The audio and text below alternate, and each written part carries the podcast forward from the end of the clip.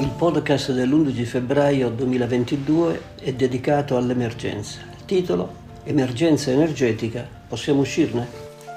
Passata la buriana dell'elezione del capo dello Stato, ma non la fibrillazione politica che sembra invece accentuarsi, l'opinione pubblica oggi è preoccupata per il caro bollette di luce e gas, per l'inflazione montante, per una possibile crisi energetica in un contesto di pandemia dalla quale non siamo ancora usciti. Del problema energetico mi sono occupato in due precedenti podcast del 9 settembre e del 14 ottobre 2021. Riprendo alcuni concetti espressi ed utili per più attuali riflessioni. Nel settore energetico il Paese è fortemente aggravato da un notevole deficit. Importiamo il 73% dell'energia consumata con una punta del 93% per il solo gas e con le rinnovabili che coprono solo il 20% del fabbisogno. Non abbiamo una capacità autonoma di incrementare la produzione locale, con l'aggravante che le tecnologie disponibili sul mercato non sono sufficienti oggi per una transizione totale verso un'energia politica a zero emissioni. A questo si unisca la diffidenza verso soluzioni che creano subito reazioni emotive da parte dell'opinione pubblica. La conferma è data dagli attacchi che il ministro della transizione ecologica Roberto Cingolani ha subito quando ha affermato qualche mese fa che si stanno affacciando tecnologie di quarta generazione senza uranio arricchito ed acqua pesante per un nucleare pulito. Ci sono i paesi che stanno investendo in questa tecnologia. Essa non è matura ma è prossima ad esserlo. Se ad un certo momento si dovesse verificare che i KG di rifiuti radioattivi sono pochissimi, la sicurezza elevata ed il costo basso è da folli, ha sostenuto il ministro, scartare a priori questa ipotesi, cosa che non stanno facendo la Francia e la Gran Bretagna. A corredo di questa posizione prendiamo atto che nel mondo sono in funzione 436 centrali nucleari ed altre 53 sono in costruzione. Tra queste due in Giappone dove c'è stato l'incidente di Fukushima ed una in Finlandia ed una in Gran Bretagna. L'Agenzia internazionale per l'energia prevede che la produzione da fonti nucleari raddoppierà da qui al 2050 e ne beneficeranno in termini di competitività delle imprese, soprattutto paesi come la Francia e la Cina. Questo rilevavo nei miei precedenti podcast.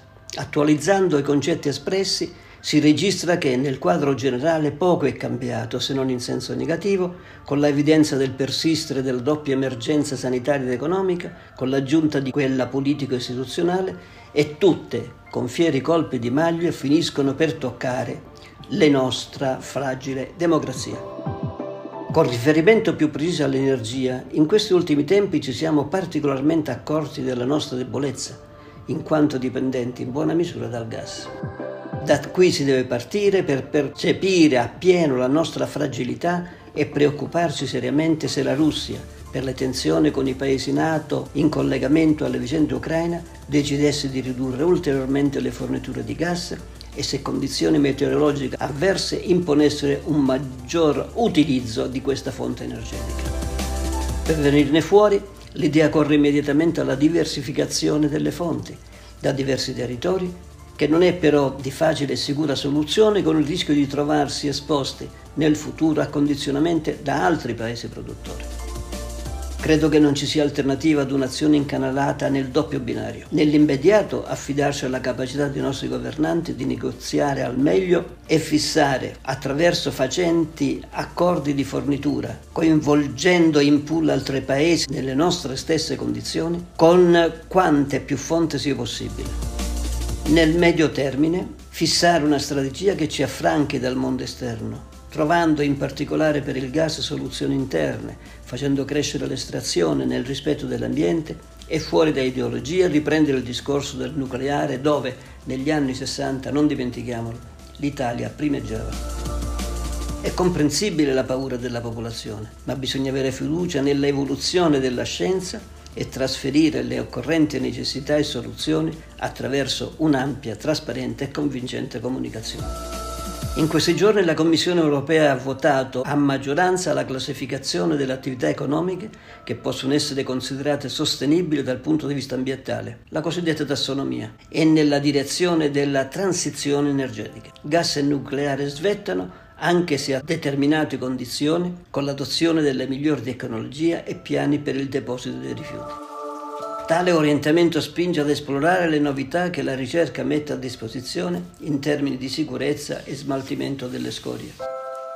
Detto percorso, che ripeto è di medio-lungo periodo, non deve distrarre gli addetti ai lavori e far loro trascurare la produzione di energia da fonti rinnovabili in Europa questa opportunità energetica nel 2021 ha superato quella fossile. Il fotovoltaico, l'eolico, il biogas e l'idroelettrico hanno soddisfatto il 38,2% della domanda di elettricità, mentre gas, carbone e olio combustibili sono fermati ad un punto percentuale in meno.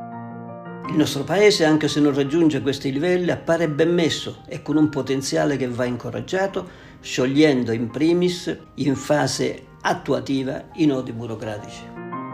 Il tempo stringe e occorrono decisioni e sostegni. Le imprese, che sono le prime ad essere colpite dal costo energetico espresso da una bolletta energetica per il 22 di 37 miliardi, che erano 8 miliardi nel 2019 e 21 nel 2021, rischiano di perdere capacità competitiva portando a rischio le filiere produttive.